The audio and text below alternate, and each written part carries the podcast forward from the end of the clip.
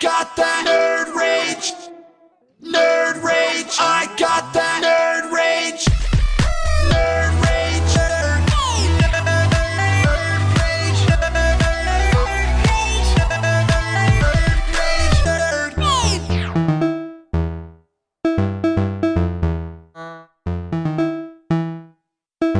They say a nerd rage. Thank you and welcome, understand. Keep talking gentlemen and ladies, that time of the month again where but I'ma have to we, slap Jar Jar Binks and slam George Lucas's the nerds that you know and love, far more than come to you and give you our you're making it take on what's for the love of happening in the kingdom of nerddom. My name is Craig Lagan. And never say And joining me as always for this I'm reading what you're special saying on the edition monthly bill Yes, I have too had sex Nerd before Herders with a girl you is the greatest married couple. I've ever known. Don't tell me Doctor And the host of next year's Tom Hero Baker, the Gasm, shit is just lame. And why Damien Dragon and Foxy Foxy.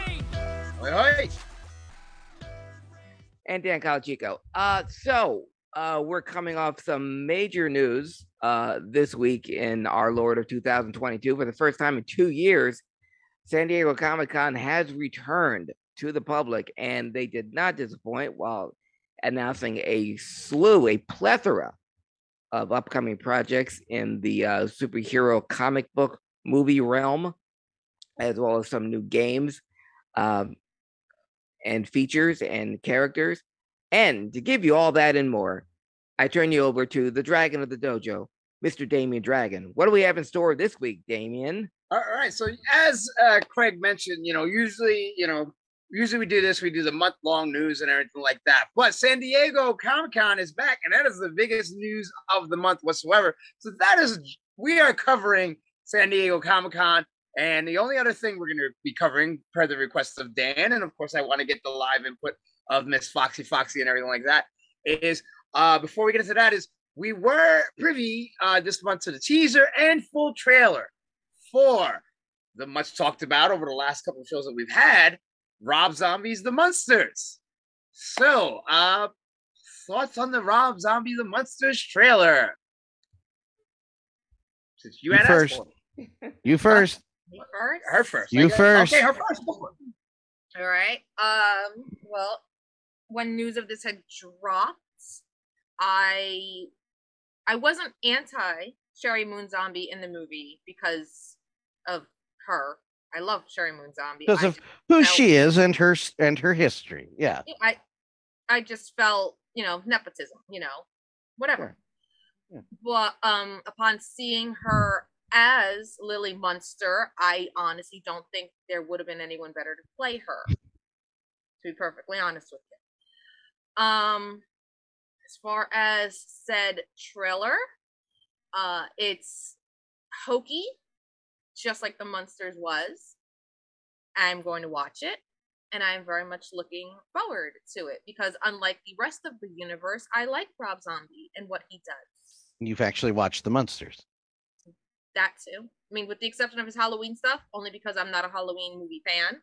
Sure. I thoroughly enjoy the stuff that he puts out, and you either get it or you don't get it. And if you don't get it, then don't say anything at all. Oh, is it my turn? Is it my Yeah. turn now? Uh, I was actually, and I know, I know Craig's going to be one of the ones to remind me that why, why are you surprised that the internet reacted that way? And I'm like, I don't, I don't know. I Fuck don't know. the internet. surprised. I know, no, I know, no. I, Fuck the Uh, internet. with every each and one of you, I would like to, each one of you, my grimy hands much touch. Um, my my wife said it, Craig said it, and you kind of just said it.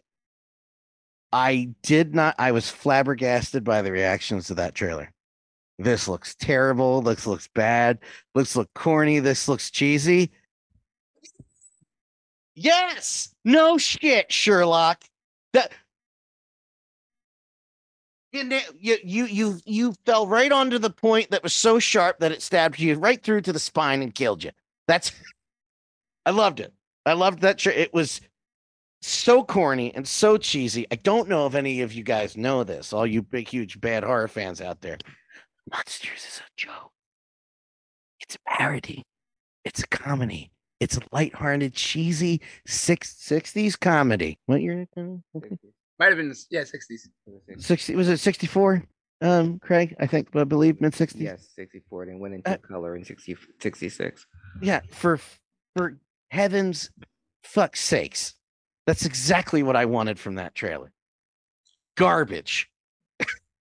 Garbage in a cheesy, corny, yuck yuck comedy way. That's exactly what that movie should be. Um I don't want the serious monsters. We got that. We actually got that. And I'm sure and I can't remember. I'm sure Foxy and I discussed the Mockingbird Lane tra- uh the pilot that aired with Eddie Izzard as uh grandpa and how upset I was when they aired it when they already announced we're not picking this up but we're going to air it anyway and that ending and I'm like what? We're not doing this? Are you fu- are you kidding me? Because it was a it was still lighthearted but it was a slightly more serious take on it to the point where they didn't even call it the monsters in a very smart move They- they called it 123 mockingbird lane Uh, or was it just called mockingbird lane I- Mockingbird Lane. Mockingbird Lane. Yeah, it was great. And I'm like, man, this is a bummer. I'm really bummed out they're not doing this. Cut to the fact that probably the reason is because this was in the works for a while, because we all know movies are in the works for a long time, except for apparently the new Ghostbusters, which is going to be in a year. Uh, that we're getting the monsters.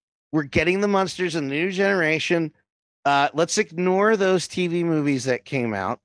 Let's never talk about those ever again. And we will see in about a year's time if we're talking about this again uh, a year later. I think it's going to be fun. It's stupid. It's cheesy. It's corny. It's crappy. D- yeah, good. That's just fine with me.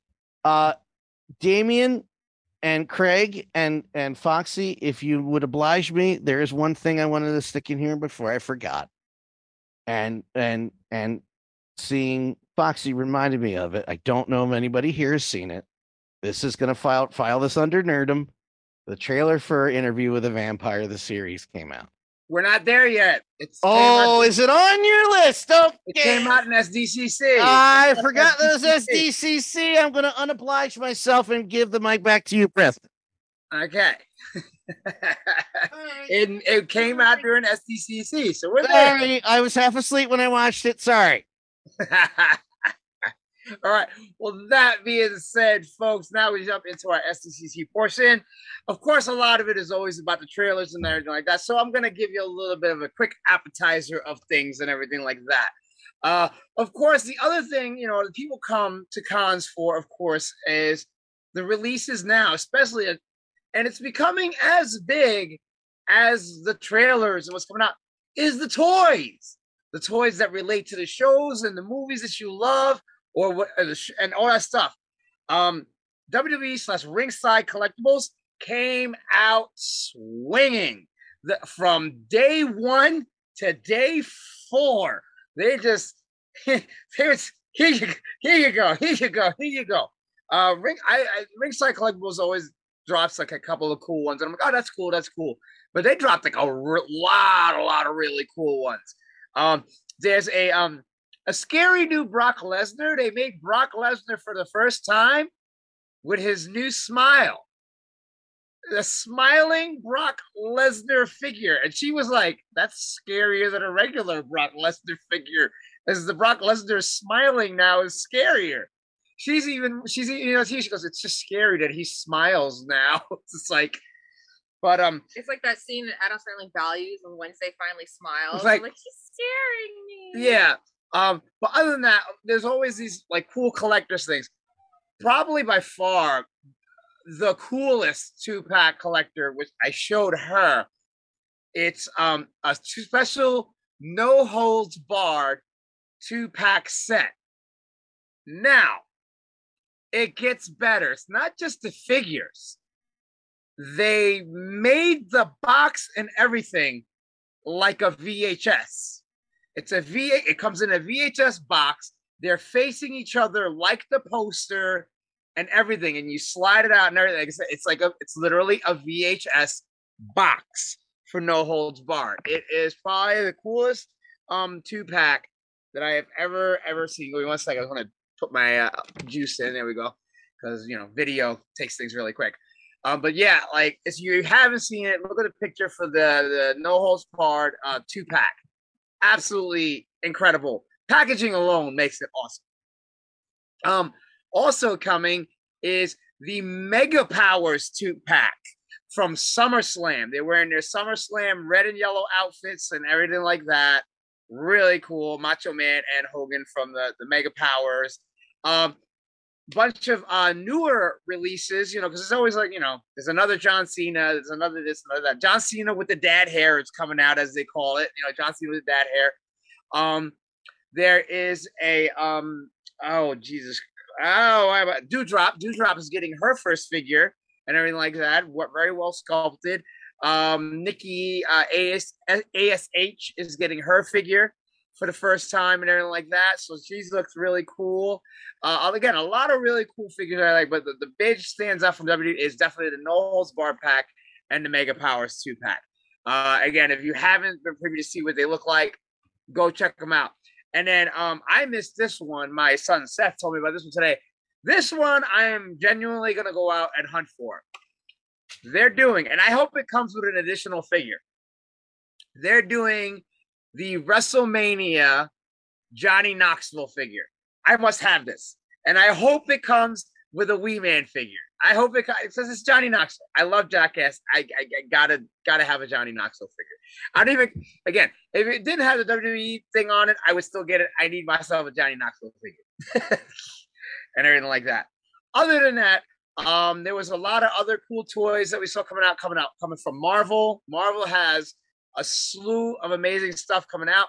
Some of it based on that uh on the old a lot of it based on the old Toy Biz toy line, uh, being remodeled and everything like that, but made to look like the older 90s stuff and everything like that. There's some incredible stuff as always coming out from Sideshow. Uh, NECA, what was some of the stuff that NECA had that we watched? Ne- Uh. NECA's another one that's become like incredible in terms of movie and pop culture and like NECA's become like the king of pop culture figures and uh, everything. they have a whole new series of the teen uh Toony Terrors coming out, which are oh yes, caricature based uh horror movie characters. It's like in a cartoonist style. super cute. Um A ton of Teenage Mutant Ninja Turtle Yeah. stuff. uh a whole new line of the Universal monsters that are enmeshed with the Teenage Mutant Ninja Turtles. Yes, Uh a whole separate brand new line of just Universal monsters in general. which looked amazing. new life quote unquote life size Bride of Chucky and Chucky dolls, uh sideshow collectibles. Was it side? Yeah, sideshow collectibles. Um, Critical Dave- Role Grog. gave us a preview of uh, Critical Role, Grog, and Keyleth statues. Um, th- yeah, It was a lot. It was, it was, it was, again, it was just so, so, so, so much. And everything like that. So if you haven't seen the toy stuff, there's a bunch of videos. Check out Sideshow, check out NECA, check out Funko. Everybody Eh, had not, some. not so much fun. Funko was a little on the weaker side. Yeah, Funko was a little lackluster, but Did NECA they announce definitely- our Atlantic Confusion Genesis collection yet? They have not yet. Then They I don't not. care. Then I don't give a fuck what Funko does. But no, NECA had some dynamite stuff. Uh, again, as its sideshow as always, ringside collectibles, you know, all that stuff. That being said, let's move into some of the trailers that we were privy to. Uh, the What trailers? What happened? I know, I know. Some of the trailers that happened. Now we're saving the big two for last, of course, and one of them wasn't so big uh, as we saw coming in, but and everything. But so we're gonna highlight some of the other big notable ones that people were talking about and everything like that, whether they be good talks or bad talks. The first one we're gonna pop pop out there is we got the first full trailer for HBO's Max's House of the Dragon. Now, I am kind of standing definitely side by side with this one here, where it's like, this is definitely one of those trailers where they've revealed just way too much uh, and everything like that. You didn't say that all the entire time. I was saying it at home. I was just watching, I didn't say anything. Yeah. Uh I'm with Craig when it comes to certain trailers at certain points where they do give away too much. A lot should be left up to the imagination, i.e. Thor Love and Thunder. Him and I are very much in agreement of how that trailer went. But I understand HBO needs to get people hooked into the show for Game of Thrones purposes, but in the same right, where's the mystery? Why am I going to watch it? I mean, there was always the question of why am I going to watch it to mm. begin with, considering for the most part we knew what happens to House Targaryen prior to Game of Thrones, but at the speed of which they're trying to push this along, it's not something that I'm going to die if I do not watch it when it premieres live that night and every Sunday thereafter. It's definitely becoming a show where it's like, yeah, when the season's done, I'll just fucking binge it. Yeah, yeah, exactly. It has that vibe to it. It's it's the peer pressure vibe, I guess you could say, where it's like put it all out, put as much out as you can. It's like you, you know you don't have to. Yeah, it's it's kind of like they're trying to fill expectation now. Whereas when Game of Thrones was first coming out, coming out, um, if you didn't read the books, you didn't know anything about it. So there was a big, huge air of mystery to it, and they could withhold a lot of it and everything like that. Whereas now, you know, Game of Thrones is so mainstream that people weren't that weren't fans of it will, you know, went back, read books, found out the prehistory and all that stuff and everything like that. So it's like now they're just shoving it all out there without the again keeping the air of mystery of things that are going to happen and everything like that. You know, it's kind of like you know, it's it's the Jaws effect. We know we're eventually going to see the shark. You don't have to show it to me right away. hmm You know, you, you can hold back. We know, you know. Again, House of Dragons. They could have just they could have just had shadows of the dragons. They didn't have to show the dragons. We know we're gonna see dragons. We know we're gonna see them because the Targaryens were the ones to, you know, bring them about and everything. So yeah, it's like where there's some excitement, it's also like you guys just gave way too much in this trailer to remain excited about it. Craig, did you have? Anyone else? I- I was gonna say it's also in the title, um, so they didn't have to show any dragons because we know it was the House of Dragons, and uh, it's a game. it's a Game of Thrones prequel. So if you already saw the um, epic story of Game of Thrones, you're already going to watch this anyway. So I don't know who the trailer is for. I'm guessing it's for people that have never saw Game of Thrones So, yeah. they want to get people to watch to, to start watching it a thousand years prior to the Game of Thrones that we all know and love. But Mhm. yeah, um, I didn't watch the trailer. I just knew there was one, but because I'm like all like every Marvel or every superhero movie, I'm going to see it anyway. So I really don't need two minutes to entice me to see it. Um, just give me a date and I'll start watching. Exactly. Not only that, the the the House of the Dragon trailer, it also was to me, maybe nobody else, I'm not entirely sure, but to me, I'm sitting here watching this two minute trailer, thinking to myself, are you showing me an entire series trailer? Because it jumped so much from like the characters as little girls who if you just showed me little girls as the protagonist, I'd be down because it's like I'm gonna follow their story. This is gonna be good, but then you see them grown up and you see so many other factors. It's like, are you showing me a series trailer or just season one? And are now it's like, great, are we gonna get flashbacks? How fast are they gonna grow? How speedy is this story you guys created? Because this can go a long time, guys. Yeah, because it's, it's starting to feel like a literal one and done season. It's like, yeah, yeah, and if that's the case, that's fine too. that's fine too, but, but- still, it's just Mhm. like you know, it, it was a lot. They put out a lot and everything. All right, so is everybody consensus in on House of Dragon? I, I, I had to step away and be parental for a moment. All right, let me close this out with I didn't see the trailer because I don't give a shit. There you go. You're not a Game of Thrones person. I've never seen one episode, and uh medieval's not my thing. Um, The funny, thing, my father is really not a media. He's more of a Western person, but like I, we got him, I got him into it, and like I bought him season one, uh, because he likes the old Hercules movies and stuff like that. So I was like, you know, Dad, give this a try. Maybe you'll like it. You know, got him a season one, and it was like a Father's Day birthday gift, or what and slash birthday gift. That week, he went out to Best Buy and bought the other seasons that were readily available. he was Yeah. like, I gotta get the rest of this. that's a sale and job. Yeah. of. And of Sure, course, yeah, his yeah. favorite was Arya. Arya was his favorite. Yeah, no, I I I watched a few and I was like, "Ah, it's not my thing. Um, Yeah. And that's so yeah, no, I I didn't even see the trailer. I I All right. Well, keeping within the same motif, the other one that got people talking on on many different aspects, which I see you looking at my notes. You cheat. That's supposed to you, you cheat. You cheat. allowed to cheat. She's your wife. Allowed All cheat. Hey, what's the words there? What's the wording there? No, not that. No, got what? That, gonna get yourself in trouble now. not me. I Anyway, doors closed. we finally got the trailer, and I'm I'm probably the only one in the group that has been shy. It was been pining over this, no pun intended there, uh, over this coming out and everything like that. So we got the trailer for Dungeons and Dragons: Honor Among Thieves. No, that was my favorite trailer out of this whole ordeal. Yeah, uh, there was a lot of fan service to a lot of uh, known popular uh, monsters from the Monsters Manual and everything like that.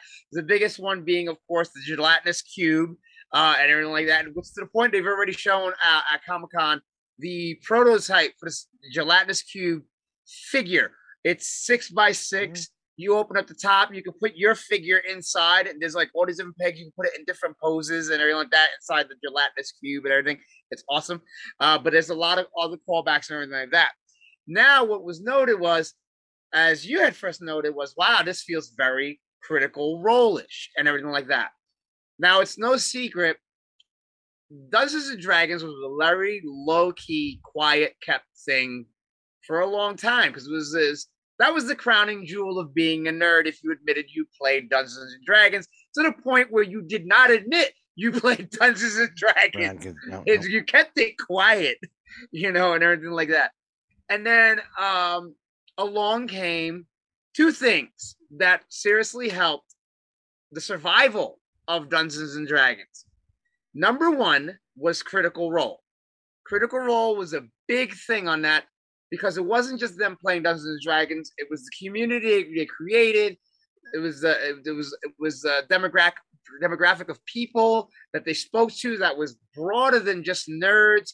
You know, in terms of sexuality and all this stuff and everything like that, and and, and acceptance of all. And the other thing, oddly enough, that helped them greatly was the COVID pandemic. Then three things. And what was the other one? Stranger Things. Things- Oh, and Stranger of course, Stranger Things. I always just Stranger Things. I don't watch. It. But yeah, Stranger Things, Critical Role, and the pandemic because people needed something to do. So people started buying Dungeons and Dragons stuff to play either A in their own homes or B playing with their friends Virtually. virtually, You- online and everything. Find DMs and GMs virtually. Yeah, there's websites for this now Yeah. where you can get a DM and everything like that. So those three things really help the survival of Dungeons and Dragons. Now the big thing that's getting the one second, I'll get to there. I'll get to there. The big thing that's getting a lot of the credit, though, of course, is Critical Role. Critical Role is getting a lot. They're like, oh, this feels very, very Critical Role-ish.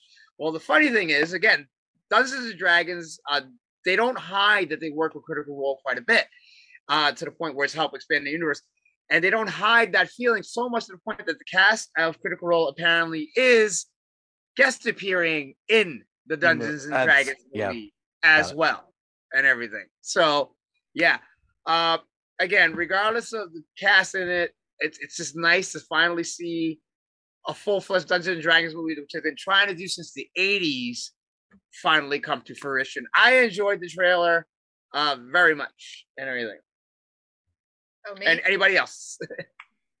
I know Dan said it was his favorite trailer of the whole thing. Uh, yeah, that was my favorite trailer of the whole thing, and I have like very basic. Unfortunately, my ADHD will never allow me to sit there and create a character and take that much time to ever play Dungeons and Dragons or any role playing game ever.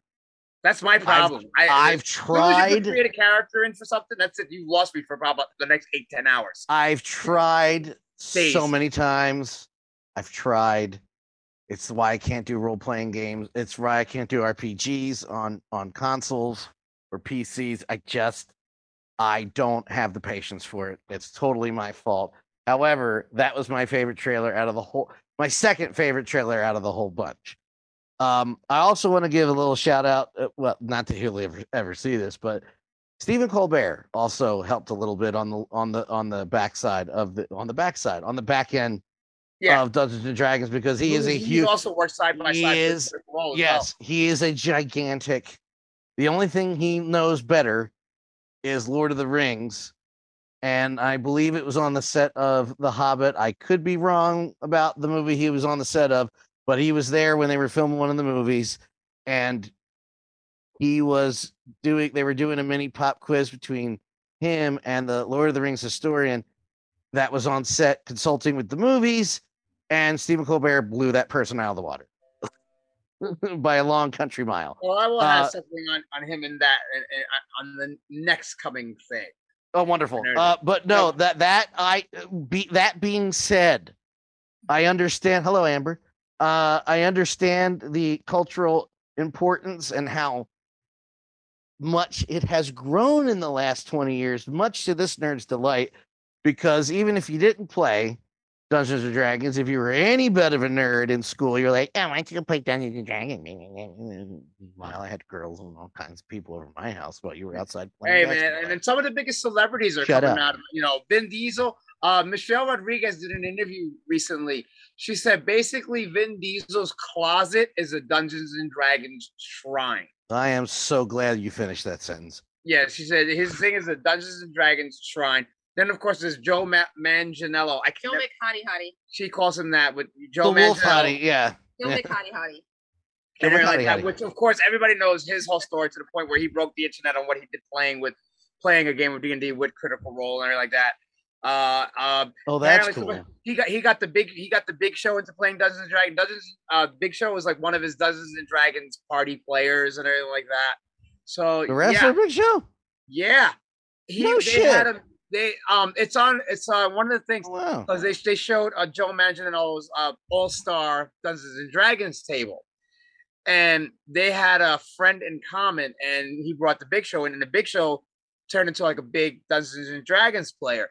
He said he related big time because also he goes, people think now because he's so big, he's you know he's so scary and he's so intimidating. He goes, that's adulthood. He said, growing up, being the size he was, was the hardest thing for him because being that large, he did get picked on a lot. He was seen as as an oddity. You know, at 13 years old, you're already six feet tall, you know, or whatever it is. You know, he was so he really gravitated to it. And you know, he said he, you know, he was already picked on so much, he kept that to himself, but he loves Dungeons and Dragons and everything too. Yeah. There's a video literally on eh, I think if you look up his thing, it's Joe Manganiello's All Star Dungeons and Dragons crew, and like there's a bunch of people that are in there that play with him Wow. everything. That's but yeah, great. D and D can't wait. A little known fact: when they were trying to pitch Dungeons and Dragons as a movie in the '80s and everything like that, really didn't come to fruition. One script that that could have did it didn't stick with Dungeons and Dragons, but went on to become its own movie, which was actually supposed to be the very first Dungeons and Dragons movie. That movie happens to be Krull. Oh. Krull was originally slated to be the first Oh. Dungeons and Dragons movie, but they didn't feel there was enough popularity behind Dungeons and Dragons for it to be a Dungeons and Dragons movie. So they uh, shelved it, but then they were like, "Look, the script's not too bad and everything, so let's just put it out." So as... they completely killed it and named it something that no one would Named give a it shit about. something And now else. it's a co- It- gotcha. Okay. But Krull is essentially supposed to have been your very first Dungeons and Dragons movie. And that's an you- awesome movie. So now it pisses me off even more because uh, That's a good movie. Great it's a movie. gr- it, it's a good movie. If That's you're doing a Dungeons and Dragons movie. It had to have been done the way they recently did it. It's very. No, no. Finish what you're gonna say. it, Yeah. it can't be. It can't be serious. No, not at all. At the end of the day, Dungeons and Dragons is a bunch of friends just hanging out playing RPGs. There's like no. You have a villain called the Gelatinous Cube. It's Jello. You cannot have a serious Dungeons and Dragons. I still movie. want One- my one of your residual heroes- checks. One of your hero types is a bard. A Yeah, bard. Bart. Come on. Like, That's the great. My favorite part of the trailer is Chris Pine just coming out of the alley playing the, uh, the um, The, the the lute. lute. The the lute. lute. Yes, thank you. Uh, hold on one second, Craig. You're the guru of all things. Well, comic books, uh, pun intended. There. Uh, am I not mistaken? Is there not a Dungeons and Dragons movie that came out? Am I? Am I? No, In, there is. Is that a? min- It was. Oh, there was. Okay, There was. it's- there was three. was- There's three. there was one major one for the theaters that they attempted. That was with Marlon Wayans, um, and uh, who played the main villain of it? Popular actor Jeremy Irons was the Mhm. main villain. What? Yeah, Jeremy Irons was the main villain. Uh, Marlon Wayans was one of the co-stars, and the rest was kind of like you know B-rated, was whatever. But it was released in theaters. It wasn't that good a movie. Then they did some straight to DVD slash straight Okay. to sci-fi uh sequels. I'm getting texts from downstairs. But the funny thing is, the third one actually wasn't so bad. The third like B-rated one was not so bad. you guys, you guys need headphones for a future episode. I'm gonna I'm gonna mail you a wire so this the the crosstalk stops. Um, listen, I'm getting texts the entire time downstairs from a certain somebody who would leave me for Jeremy Irons in a heartbeat. And at the moment you said Jeremy Irons is the villain, I got a text with Jeremy Irons. I'm like, oh Jesus Christ. G- give me a break, will you? Jeremy Irons makes me feel old. Well, No. moving on to the next trailer. I will Uh, say though, the uh, up, kind of staying within the theme and everything like that is. Hold Oh, I'm on. sorry. I'm You're sorry. doing it again, Craig. I will say that the Saturday morning cartoon show Dungeons and Dragons was damn good. That I- that's the only Dungeons and Dragons that I ever watched. It was a Saturday morning cartoon show with uh voices were Lorenzo Music and one of the voices was Mickey Dolenz. And, and it was great. What? Yeah. How uh, is that? Lorenzo Music, uh, Mickey Dolenz, and Adam Rich from Eight Is Enough was were some of the voices, and that was supposed to be a movie. Um, Yeah. and Well- but they never got off the ground. But the cartoon show was Oh. awesome. Well, for those, uh, really quick thing out there for you, for those, because remember the show did end abruptly, technically without a real finale. Yes. There is a YouTube video uh, available, which I have uh, watched slash listened to. It was actually the um, audio released version of what the series finale was going to be, and Oh, everything wow. like that. Kind of like a if radio you're play. Interested? Look up the series finale of Dungeons and Dragons. Again, it's not. It's it's more audio based, using voice actors and everything like that. But it will finally give you closure on how it was supposed to end. And I watched it, and it was it was good to kind of like finally get that that closure on how this whole thing was supposed to end. Kelly says that the cartoon was excellent, actually pretty close to the rules.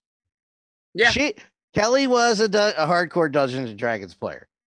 Um so I'm and sure she she's did all about this movie coming out. she had no idea the movie was coming out. really? So this must have been no surprise for her. idea. And then we were watching something, and before I could even show it to her on YouTube, it came up as a YouTube ad. So I killed two birds with one stone. Oh, there you go. And and when she saw the title, she's like, "Oh," I'm like, "Oh, we, we want to see this." And I, again, not that I I'm like, "Oh, Dungeons and Dragons," but I have had zero experience uh, for my own faults, and I'm down for this movie. I want to see this just movie looking so at it bad. as a, as a fun movie. as a as a fun action movie and a and a nerdy fantasy And movie. something just something different. Yeah, I am different. in. It's kind of like discovering Army of Darkness at, at 10 years old. And because you know, I that's the fantasy stuff. You know, you, people make you wa- not make you watch it. but You watch a lot as a kid, and then you're hitting 10 years old where you're starting to learn curse words and what nasty things mean, and you're being childish about it. And then all of a sudden, your stepfather shows you Army of Darkness.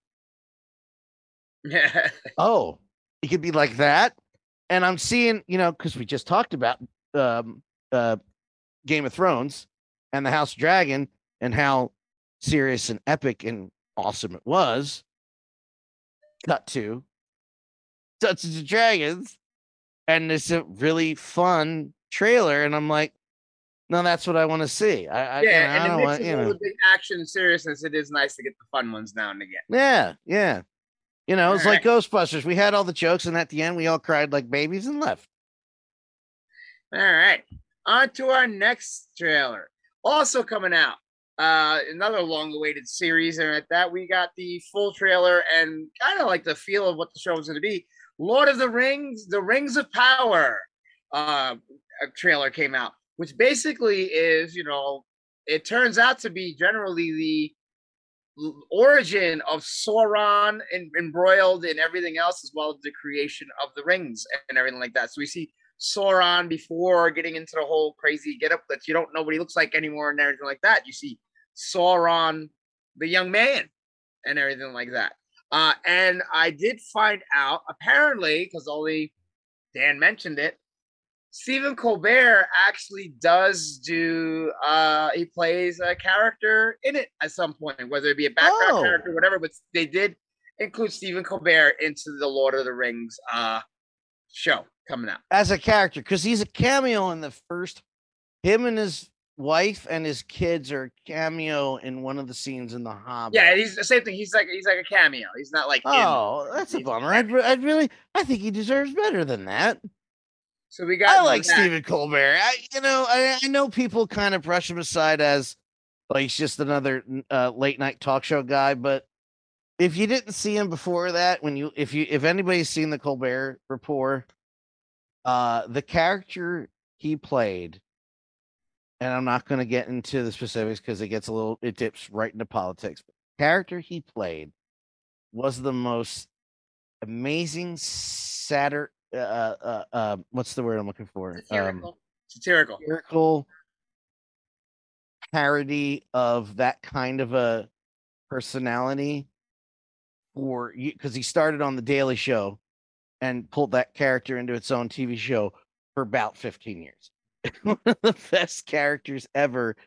And, you know, he's living out a dream being this talk show guy, but every now and then, uh, uh, the character Stephen Colbert, which is different than Stephen Colbert, and they acknowledge it because he switches to his old glasses all the time when he pops up every now and then. That's stuff I want. I love the character, but he as a person is just one of those people that I really want good things for because it's the make parody of not parody. I don't want to make light of his family tragedy, but this is a guy who lost nine tenths of his family at a very young age in a plane crash Mhm.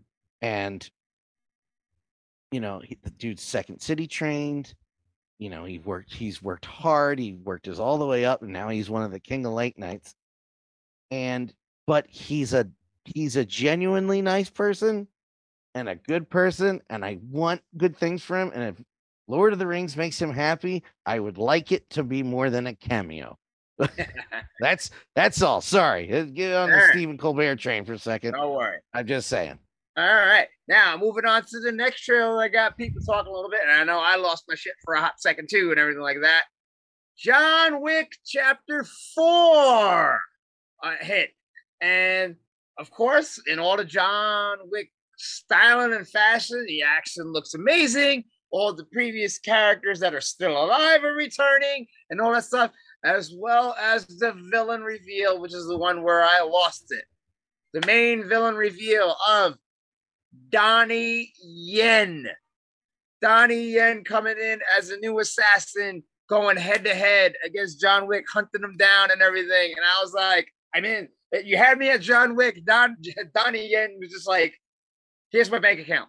it's not a lot, but here's my bank account. Here's what I got. like- I want this. Yeah. I like, had no idea. I missed that one. I apparently missed that, and I'm watching Yes. it now.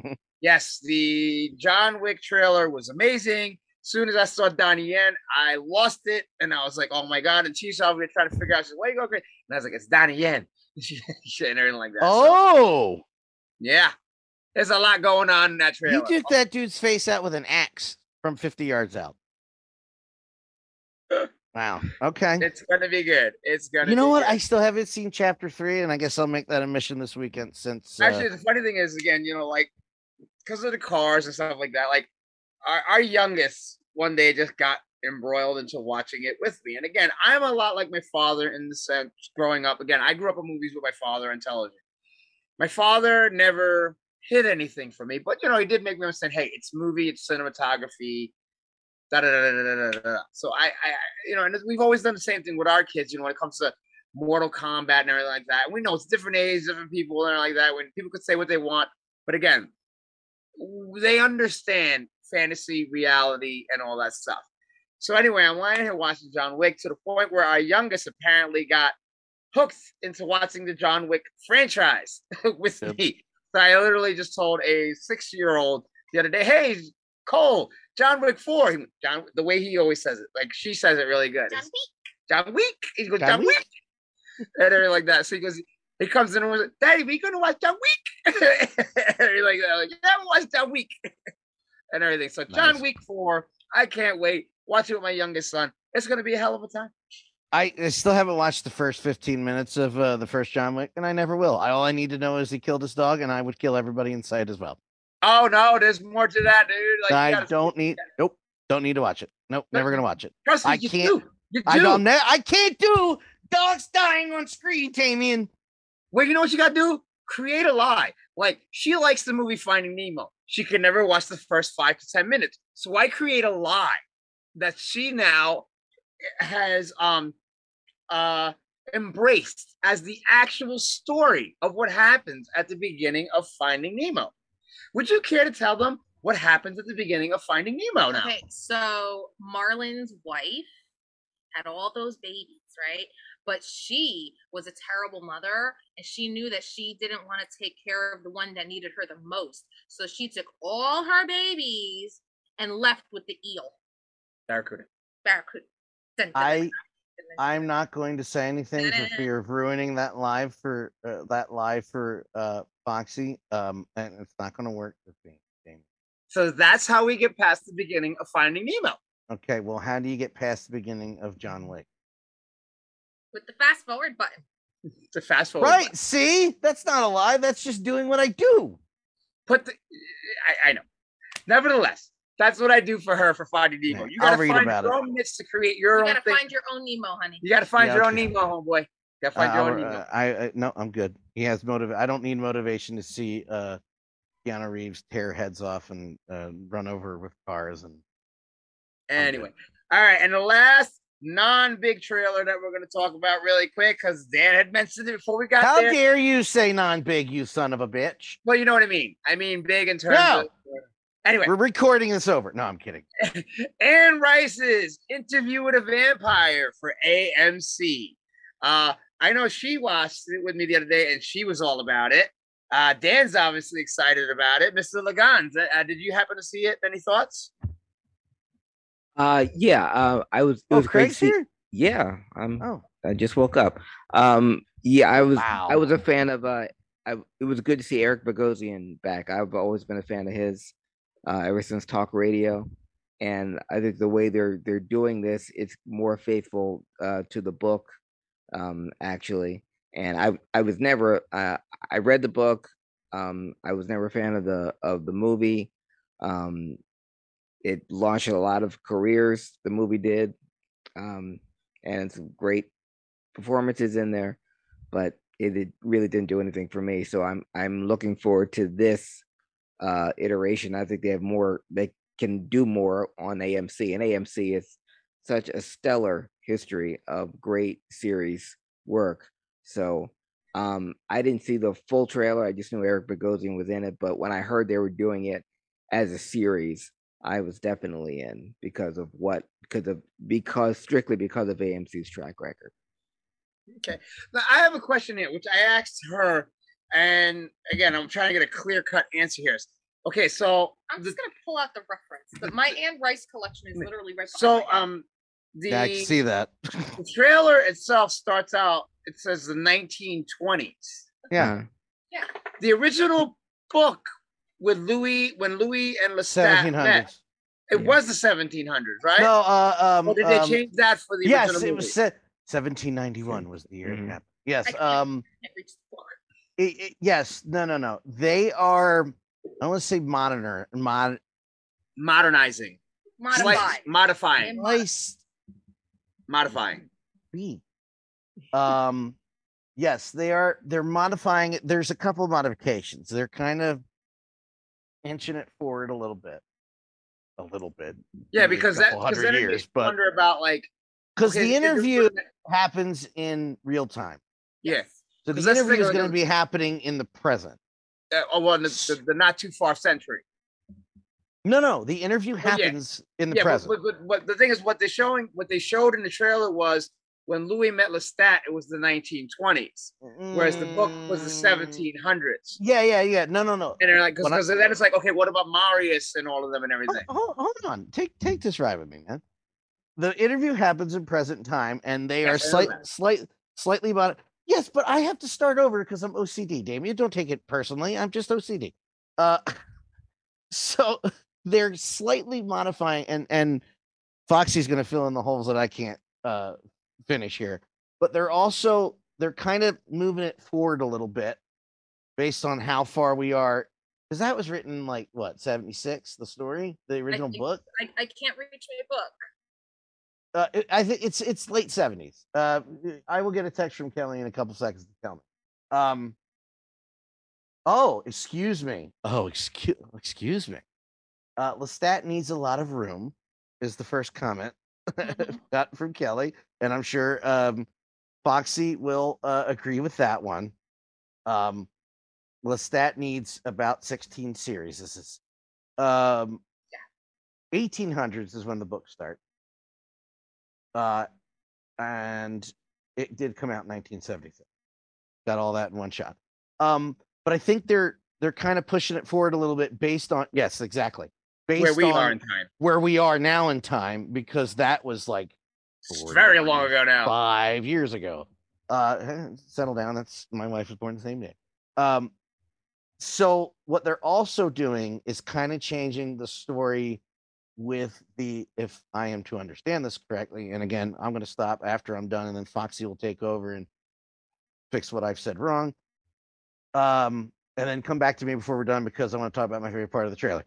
Uh, they are kind of modifying the story where in the original story, and I think it's touched upon in the movie, this is a younger interviewer, and this is he's using this kind of as his big chance to talk to what this turns out to be Louis, the vampire, an actual vampire. And I think in the series, this is his second attempt, the interviewer's second attempt on talking to Louis.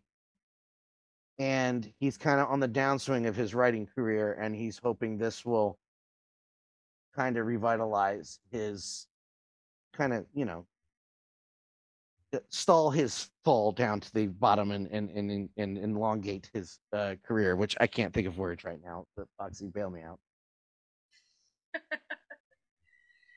Uh, I, I've been following this for years because uh, Anne Rice and her son Christopher Rice were very, very involved, Hands on. very hands-on with the script, with the casting, with uh, this series floated around a lot for like before AMC 10, 15 was- years. yeah, before AMC was the one to grab it and they trusted them with it.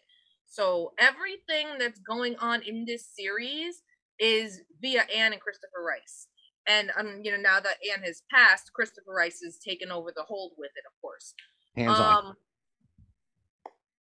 the, it, it's pushed forward a little bit more in time to coincide with the fact that Louis is Louis is of Louisiana Creole descent, and the timeline. Ah, gotcha. Okay. Yes, the timeline fits more of what his character is, personality, even so far as Anne and Christopher Rice finally going, yeah, the first movie was good, but Louis not white. Yeah, yeah. Louis not a white guy. Yeah. Uh, No, uh, Kelly always brings this point up. Um, Foxy, you can. Um, I'm so glad we're talking about this. I'm so excited. Um, I haven't been as excited since Afterlife came out. Really, like, uh, one of the points sh- uh, she brings out about Anne when that movie got made was she was absolutely 100% against Tom Cruise being with Lestat. yes. She wanted think- Patrick Swayze. Thank you. I knew Craig was Mhm. going to chime in because I know he knows that, and I think actually Craig, um, not confirmed, but um, told his memory of the same story that Kelly told me, to the point where when the movie was done, for all of its faults, what she did was admit on the VHS release, I was wrong about Tom Cruise. He is Lestat. that he nailed Lestat. Yeah. And again, and Craig piggyback off this as well.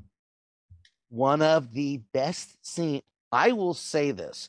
Will go. This scene goes along, and it's and I hate the way it ends because the buildup of this fucking scene is incredible. Is the scene where he comes back to life after they dump him in the swamp, and they walk back in the room, and he's just playing the piano You've been a very just talking shit and just zooms in on his face. Buddy, you have been a very, very girl. And it cuts back to um oh my god, Kirsten Dunst.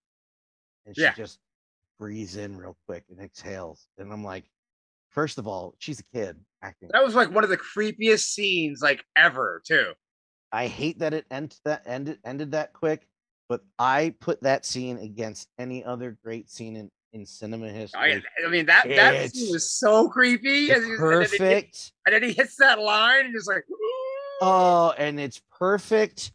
But Anne Rice was like, "Yeah, I'm sorry about that time. my bad. My bad."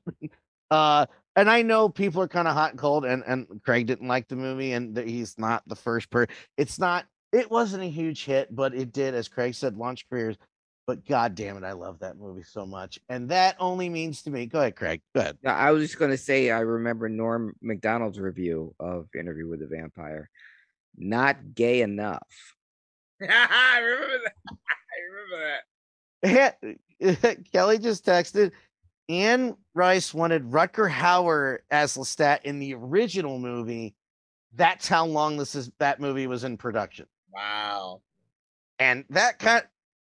Okay, yeah, but I I'm so excited for this. I'm I'm so fucking excited this because Yeah, this has this has a potential of running with AMC. Like the, I'm just excited because I'm looking at The Walking Dead and how people are like, I am so fucking tired of this, but I'm watching it to the end. That there's so much in that Vampire Chronicle, That and there's s- this could, so much material.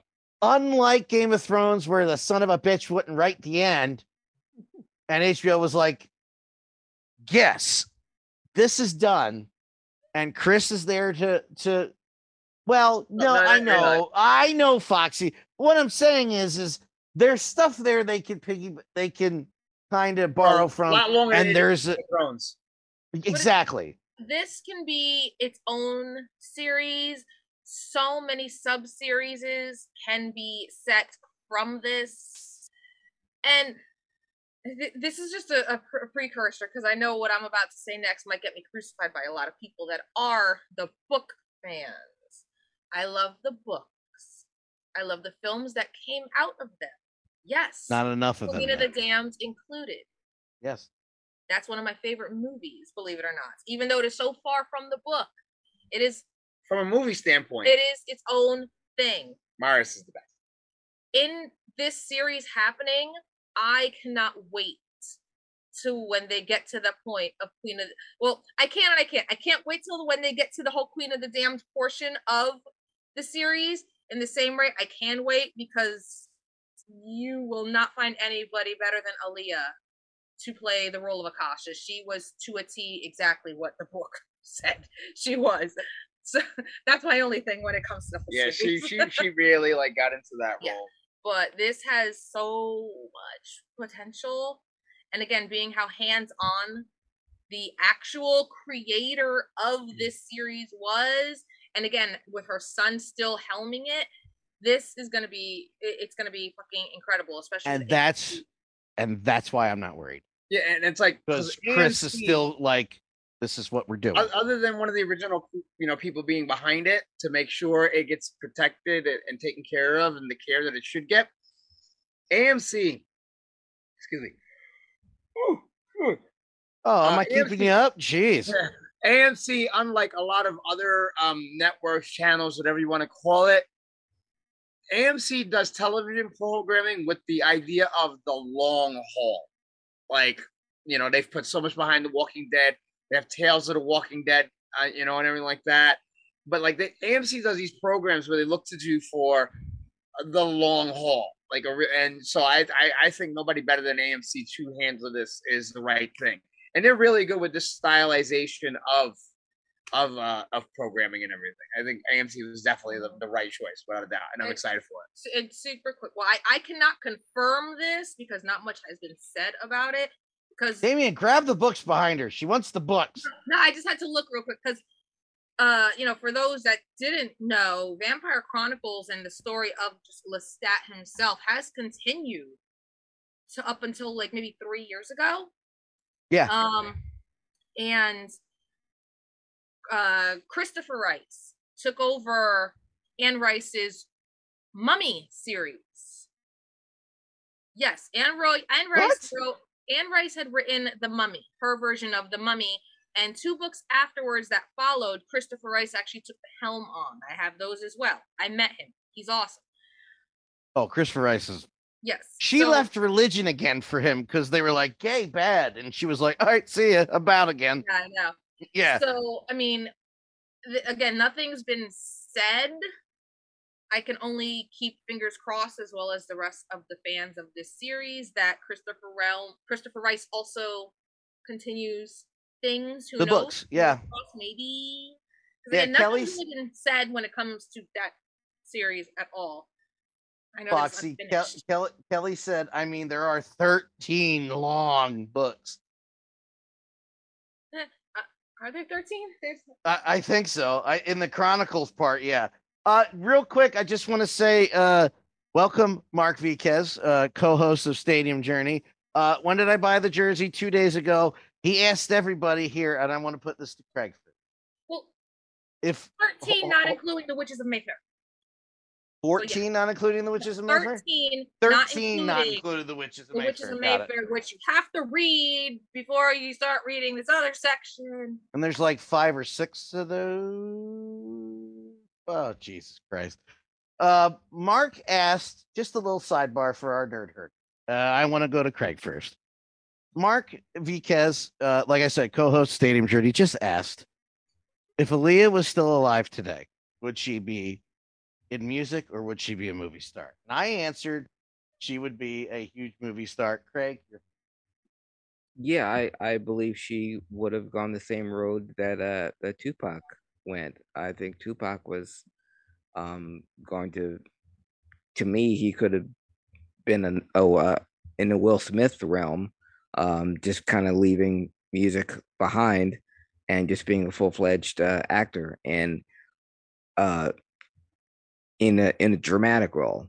I could see, but yeah, definitely Aaliyah because um of her look, and there's nothing wrong with her music at all. But yeah, I think Aaliyah would be Yeah. in, in movies. Same thing. Same thing with Tupac. I think they were both would be uh, movie stars. And when it so so much so that when they returned to music, and that when they did an album, it would be a huge deal. You know. They were So- both so natural Yes. doing I mean, because what was the what was the dramatic movie that Tupac did that got him a lot of notoriety? He's playing, he played like the drug addict and everything like that. nothing gr- but it was- trouble. Oh, no, it was Like he was Gridlock'd I mean, with Tim was- Roth. Yes, with Tim Roth. Tim Roth, the one with Tim Roth. That's the one I'm thinking of. That's Yes. right. I do remember that. Oh And my that was god. he was incredible in that. And that was like his last as far as movie. Aaliyah. I mean, Aaliyah had touched so many people from when she did that bad movie Romeo Must Die. Like Jet Li adored her. Like he couldn't, and he was devastated when she passed. He was utterly devastated when she passed. To the were. point when you know Queen of Damned was coming around Yeah. that her co- that her co-star and everything like he say that he like he like she was such a natural she was just so wonderful but just putting that portion aside like how much she struck people her i don't know just her on the screen was as captivating as the character she was playing like this was the one like she really no pun intended sunk her teeth into like down to movements and looks and everything she did. Like she really did. And this one, I think, would have really, really broke her out as a star. You know, same thing like they said for Tupac and Brandon Lee with The Crow. It's a, it's a shame that these last movies were literally going to be their breakout roles, without a doubt. Yeah. And she was, she was definitely going to be a big star post this post this thing. without a Most doubt. She was too yeah. good for the for fucking Hollywood and for the music business. She was too good for any. Yeah, Apparently, she was for too that. good for the world, my friend. Yeah. Yeah. Yeah. Um, I want to talk about a minor aspect of this trailer that I don't think, and maybe she did, that Foxy picked up, and that's the song. I didn't. That song is a cover of a song I've mentioned on Manic Mixtape many times by the band XTC called "Dear God." Is it? Yeah, I have to And, uh, again. and I didn't recognize it at first because it just begins with the music, and then after the first, wait, what the hell is that? That first line, "Dear God, sorry, but uh, sorry, I can't, I, my brain scrambled today. It's been a long day, but that first line comes in, I was like, oh shit, oh, oh, oh fuck, and I'm like ready for bed. I'm like, oh, I forgot to watch the uh, the the the interview with the vampire trailer, so I'm in bed with Kindle. Put it on. I'm like, I'm awake. I'm awake again. like that's like, well, that's we're not going to bed. Um, that was the best part for me, and I've just spoiled it for Kelly because she's watching on YouTube, and I'm like, we're watching the trailer after I'm done this, and then I just realized I've just told her why I want her to watch trailer. So fuck that up. Sorry. All Um, right. she said also, the Witching Hour se- series would be amazing. Um, Mayfair Witches is even longer. Mayfair equals Witching Hour, and that's not even half of it. And she just said, yeah, because Lestat meets the devil. Hmm. And I forgot, yeah, I'm not to the devil. God damn it. I'm so excited for the show, guys.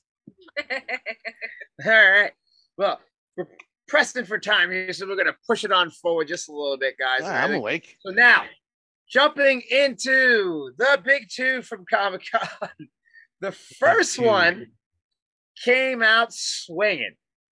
The other one, we had a feel. We were like, okay, what are you gonna do? And it really fell flat because y'all had nothing other than Nothing. to say we were here. The first one we're gonna quickly talk It- it- about. it- It's like they, they held him by the head, and the other one's like, eh, I can't.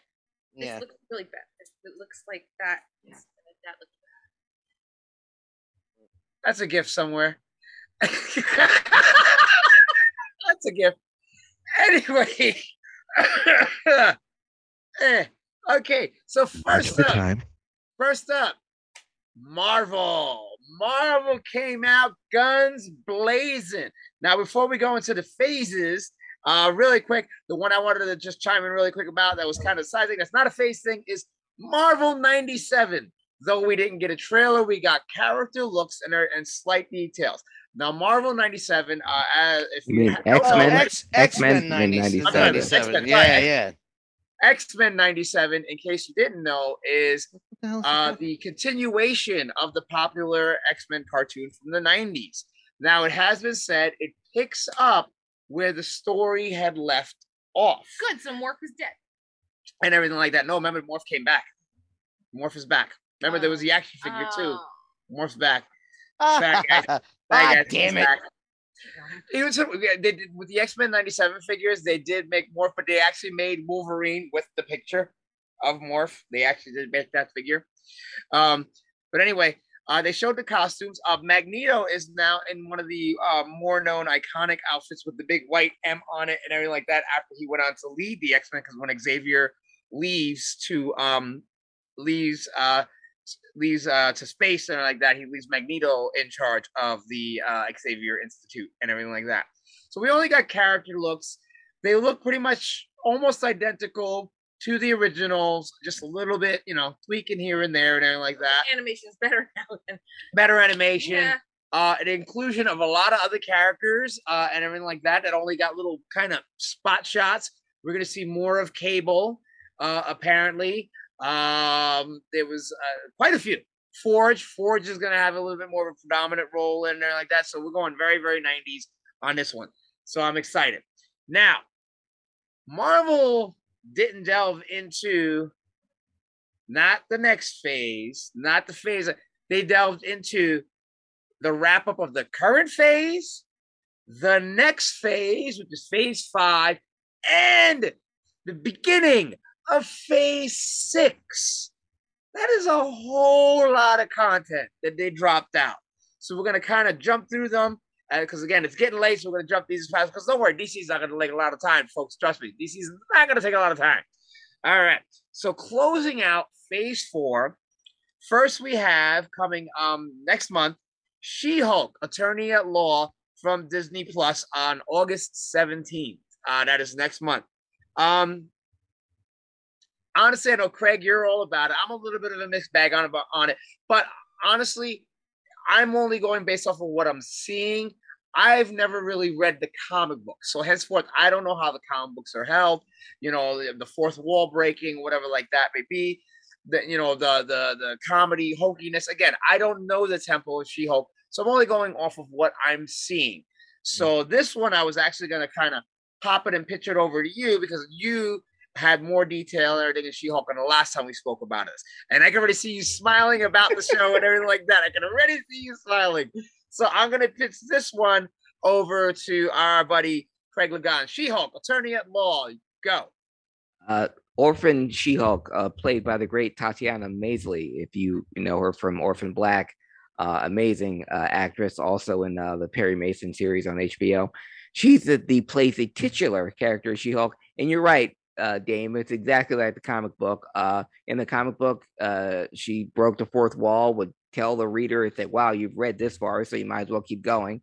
And that kind of, th- and we see this in the trailer. In one of the trailers, we see her look at the camera and like address us, the audience.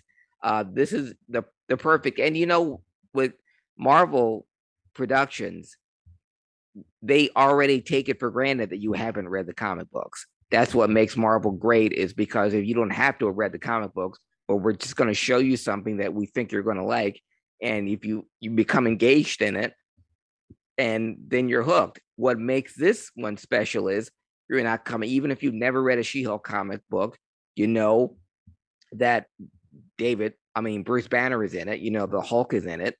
Um, you we see Tim Roth again as the Abomination, and we know the about that. Yeah. he's being and that she's being trained by her cousin Bruce Banner. Um, what wasn't in the trailer, well, you saw a little bit of, but we know Charlie Cox is going to be in it because Matt Murdock is a lawyer, just like She-Hulk attorney at law. So there's that. But it's a this is a perfect uh comic, uh comedy comic for uh uh the Marvel viewers. At least they're used to something heavy. This is very light, and it'll be a great job of introducing her to the Marvel She-Hulk, She-Hulk in the Marvel universe, getting Charlie Cox back on our screen, and giving us more superhero content. You got the, everything that checks the Marvel boxes. You got great storyline, great characters, great comedy, and great superhero battles. And I'm looking forward to you, sir, when you have time in your very, very busy schedule to look at She-Hulk. You can even wait six weeks and then binge watch all of them back to back to back. You have to watch it every week like I am. But yes, very much looking forward to She-Hulk. Now, the one thing that has taken a lot of criticism from the teaser even to this one on the She-Hulk thing has been the CGI. That the CGI looks a little off, doesn't look as stellar as some of their other stuff and like that. What's your opinion on that? I'm fine with it. Uh she's not supposed to be look as big as the Hulk. She's just and even they said in the trailer she's only gonna grow to be six seven. So she's the height of your average NBA player. Um, I'm fine with it. I didn't I if I'm looking at the through a microscope with it and the CGI could have been better. I hey, the CGI in the very first Hulk with Eric Bana, that was bad. Um, and this this She Hulk is a lot better than that. So I don't, I did really didn't have a problem with the uh the CGI and whatever they if they cleaned it up, fine. If they didn't, I wouldn't have noticed. Yeah. All right. Well, I, I, per per your oh, excuse me, per per your suggestion, I think I'm gonna give She-Hulk. I definitely give She-Hulk a try because it did look entertaining. It did look Yes. entertaining. But I'm not gonna deny it looked entertaining. But I was just like, I don't really know enough about her. You know, That's I love the I love the Abomination transformation, Yeah. and I'm one. Um, I I get I didn't see Shang Chi yet, so I don't know if there's an explanation to why Abomination looked the way looks like the more traditional Abomination versus the other one yes. uh, and everything like that. I don't know if there's an explanation, but as he transformed, he looks more the traditional abomination. You're right. And uh Damien, just see Shang-Chi, two reasons. One, because it's damn good. Two, because of the martial arts, man. This is all about you. When I Oh, watch yeah, Shang-Chi, really. How have you not seen it yet? honestly, Actually, I don't know. My father tried to rewatch it the other day, and I, I did. You know, Disney Plus sometimes has a wonky time streaming. Sometimes it just won't kick in. So I went to check something for my father because he said he went to watch it, and only um it was only coming up literally in um in in Cantonese. Like there was no English option All right. for it. And I, I a was like, huh? Like, I'm like, he's like, yeah, for some reason they don't show it in English anymore. They only show it in Cantonese. I was like, so trying to put the stream on to kind of see maybe he's doing something wrong, but I couldn't get the stream to work. okay. Well, yeah. Well, well, when I was watching Shang-Chi, I was thinking of you. So, um, I'm definitely, uh, Shang-Chi is definitely one I'm going to watch. I'm going to Please try to catch it this weekend. and that explains the Wong and why the abomination was in there, and you'll see gotcha, The gotcha. Wong what? the Wong way. Yeah. No, Wong from Doctor. Strange is in Shang-Chi, and Wong from Doctor Strange is also in She-Hulk. No, I I literally no, I literally thought he like accidentally said wrong, but fucked it up. Kind of like when we accidentally say white white because you mimic what you hear. I'm not being that. I'm not. Just just let the whole just let leave the whole at the length that it's at. Yes. It's fine. Well, Fox, if uh, i- if Which is saying, about to can us. if saying white is Ro- Fox, if saying white is wrong, then I don't want to be white. Okay. Don't worry, you're not. Thank I you. couldn't help it. I couldn't help it. I, I set you up. That's yes. that's all the time we have. That's all. Good night, folks. Good night. Yeah. Good night, everyone. Thank I- you I for watching. think- I always This is my I last think stream. Of, uh, Hear no evil, see no evil. Richard Pryor. He Yeah. not white. It feels like it. anyway, moving on. Can Uh, I ho- ho- hold on a second? I, I had an answer to you, your your when I had a rebuttal to what you said about. Oh, I'm going to get She-Hulk a try, but I don't know a lot about it. Um, I didn't know Diddley's Pit about Guardians of the Galaxy. Not one goddamn thing. I'm Oh, not one of these nerds that has a problem with going. I don't know what the hell that is. Um, Matt and Craig, both of them, because Matt, who I play um, on Sunday nights with, and he is one of my dearest friends, um, reads as many comics as you do, Craig. Uh, well, I don't think anybody reads as much comics as you do, Craig. But what I'm saying is, is he still keeps up on that stuff. Yeah. And when I can't talk to you, he will fill me in on stuff. Mhm. And I have no problem admitting because I can't fake it around you guys that I I don't know something like Moon Knight. No, don't know a damn thing about. So I haven't watched it. Know very little about. Um, outside like the basics, the Guardians of the Galaxy. I knew shit about fuck, and I saw that movie, and I was. And then by the time you get to the end of the second movie, I was bawling my eyes out about characters I didn't know about about 20 years prior. So yeah, yeah, yeah, Hulk, uh, I'm just based on it. I'm just I'm I'm in on it based on the actress. I forget her name. Forgive me. Tatiana Maslany. Thank you. I knew you would know, you nerd. Um, that's why we're here. Um, I'm on. I'm in on it based on her. But that last trailer, I'm like, you know what? It's gonna be fun. There's gonna be a lot of references that I don't understand that people like Craig and Matt and Damien and Foxy will know. Yeah. There's gonna be a lot of things that are over my head, and I don't care. It just Mm. looks fun. Da- Dan, let me say this, and I was saying, saying this to Dame while you were exercising your Charlie horse. Marvel for telling everybody that. yeah, I had to. Uh, Marvel movies are made, are now being made for people that have never read a comic book in their life. It's Yeah. it's so redundant when say I don't know anything about this character. You watch Marvel movies with people who've never picked up a comic book, and they leave the It movie doesn't matter. enthralled because that's how they're telling story. They're not made for comic book fans. I look at a Marvel movie now, and maybe still I'll pick out like one or two things. Okay, that was from the comic book. Everything else, you know, I just have to you, you just have to let go that it's not going to be right from even this She-Hulk thing. There's a controversy of how she got her powers because it's different than how she got them in the comic books. But I again, I don't care because there's a She-Hulk TV series which I never thought I'd see in my life. So I, I do give you a lot of credit, Craig. Um, I give Matt a little bit of credit, but he's a little more um strict about movie rules than you are. Like you will point out things like, well, that didn't that's not this is this is not actually but you'll be like, but I still enjoyed the Yeah. Well, Matt's a little more strict, but he will also be like, I mean, that doesn't matter though. Yeah. what's what's interesting is when what Craig was just saying is how they're made for the a person that maybe has never seen a Marvel movie before and everything. And the funny thing is, for those of us that know comics and remember Stan Lee and remember his interview, Stan Lee said the Marvel Comics approach to comics was always you know, yes, they had their storylines going on and like that, but there was always the treatment for each comic book that this is somebody's first, First comic. Comic book. And they've taken that same approach with the movies, which is exactly what you said. So I, I honestly figure their approach is literally and uh, you know paying homage to the Stan Lee Stan approach Lee. of Marvel. That, that he says Mhm. that clearly in an interview because because you have to remember every comic book is someone's first comic book, Comic book. Right. and henceforth why the movies are the way they are. And to piggyback on that, as uh, I use that phrase a lot tonight because Operation Extreme Redundancy is on.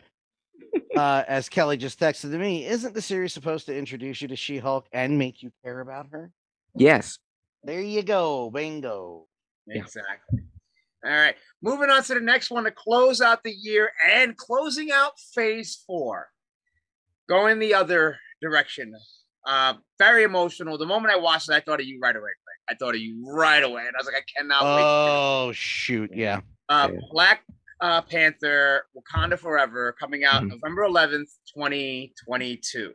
Yeah. Now, there's two aspects to this. The first one we're going to talk about, obviously, is the heartfelt thing of it, you know, of the Chadwick Boseman uh, uh, absence. And obviously, they're going to approach this, which seems to be in a very memorial way within the movie, but also in a class memorial way to the actor as well, which you could see was very powerful. And you could also see very genuine from the actors that were in those scenes that were with him in the first movie and like that. You can, like Angela Bassett and everybody that was in it with him, you can see the actual genuine emotion, regardless of being a, a, a movie. And I know it had to have hit so many people because I remember sitting here and I'm just going, wow. Like, I'm just like, I was overwhelmed. Even I, thinking of just- I it, n- really thought of Craig yeah. right away. thinking of it now, Damien, you just brought it up. Uh, almost brings me to tears just because it it is it was such a powerful. Uh, um, just the first thirty seconds of it. Um, over that cover of uh Bob Marley's "No Woman No Cry." Um, just um, I'm getting ready to do it all over again. Um, yeah, that the the fact that it was uh, acknowledged um right away and um that was all the director uh, Ryan Coogler's um, uh, way of giving that respect to uh, the to Chadwick Boseman and to the um, the uh, the Black Panther um, audience because now we know that it is going to be addressed in the film. And past that though uh so many big revelations and it looked absolutely incredible. Just like the first black panther movie uh black panther is still in my top five of my favorite uh marvel movies and this delivered and what i've always said about marvel movies the best ones that stay consistent like the captain america movies the spider-man movies you keep the same director and uh ryan coogler has knows these characters and he knows these actors got everyone there. The only person that wasn't, other than Chadwick, was Daniel Kaluuya because he was doing he was doing Nope at the same time, and he couldn't do both films. So that's why he wasn't in Black Panther. But everyone else, it looked amazing. The revelations of um, Namor and Ironheart, um, yeah, just a, a lot to digest. Um, I'm a wreck now, and it's July, so November, I'm probably not going to be any good to anyone. Yeah, and, and unfortunately, that is. Uh, let me look at the date again. Again, yeah, that's literally the week before Nerd Herder, so you'll have a week to recoup, and then pine all over it the following week and everything. Um, now, on the other aspect of it, the one thing that is taking a lot of heat is the look of Namor and how much they've changed Namor. That's taken a lot of heat because a lot of people have been waiting for this character. Now, for those of you that know, Namor did not start out as a superhero, and Namor never claimed to be a superhero. Namor literally falls more in line with that of Black Adam. He is, you know, he's not really a good guy, folks, and he never really was a good guy. And technically, he's the first mutant, by the way, um, and everything. Um, again, you know, they've they've given him more of a of a culture base around Wakanda and everything like that in terms of the look and everything like that. Hopefully, it pulls through because again, I'm a little. I'm not gonna say I'm anti Namor on this one. I'm just a little like I, I like you know I grew up watching him the way he was. So you I know don't understand what the problem is. He looks it'll exactly probably like it come does. together in the it'll probably come together in the movie and everything like that. But again, what what was your take on this slightly remodeling and redoing of the character of Namor? I agree exactly with what Dan said. I don't understand why everyone has a problem with it. It Um, looks exactly like it he- does. he the looks book. Exactly like problem. the comic book. He's got wings on his on his heels. Um, he, he's got the ears. He looks like the guy. If you're gonna pick and nits that he's not, they're not saying he's from Atlantis. He's from a, a, a Mexican um underwater city. Uh, by you know, n- not unlike Wakanda, then that's fine. But that's another example of them not taking what was exactly from the comic books, but making it to Marvel standards again, which is fine. The achievement is that Namor is finally on the big Yeah. screen. I was gonna say we're getting Namor. Like what? Yeah. oh well, well he doesn't look. He's not supposed to. And he's got that. he Doesn't. It should have been this guy. It It looks great, and it was six milliseconds for fuck's sake, internet. Yeah. Jesus Christ! Not hey, and this character came out after Mind Folks came out, 1948. So um, just a little slack can be cut. Kasumi, look at your friend. Okay, Kasumi ran. Yeah. No, that's okay because you know what? He hasn't gone through many changes since the fucking forties. You Jesus know, what my take on all this was Who What- gives what? a fuck? after seeing all these trailers and everything, I literally looked over at him and said, "The women are on top this time. Yeah. We Well. got the female Black Panther. We have Ironheart. female Thor. We have an Ironheart. We have oh, Good. what was that other? What was the other one I said? The Mar- Ms. Marvel. Ms. Marvels. Yeah. Hold on. Fucking top. Where And- did I miss? Oh, sorry, Craig. No, it's great. And uh, we saw the Dora Milaje uh, again kicking ass. And uh, one of the things that one of the projects that were was it's in production right now, but it wasn't announced was Okoye. She's getting uh Danai Gurira. She's getting her own series. The, the Dungeons and Dragons movie, The Barbarian, is a woman.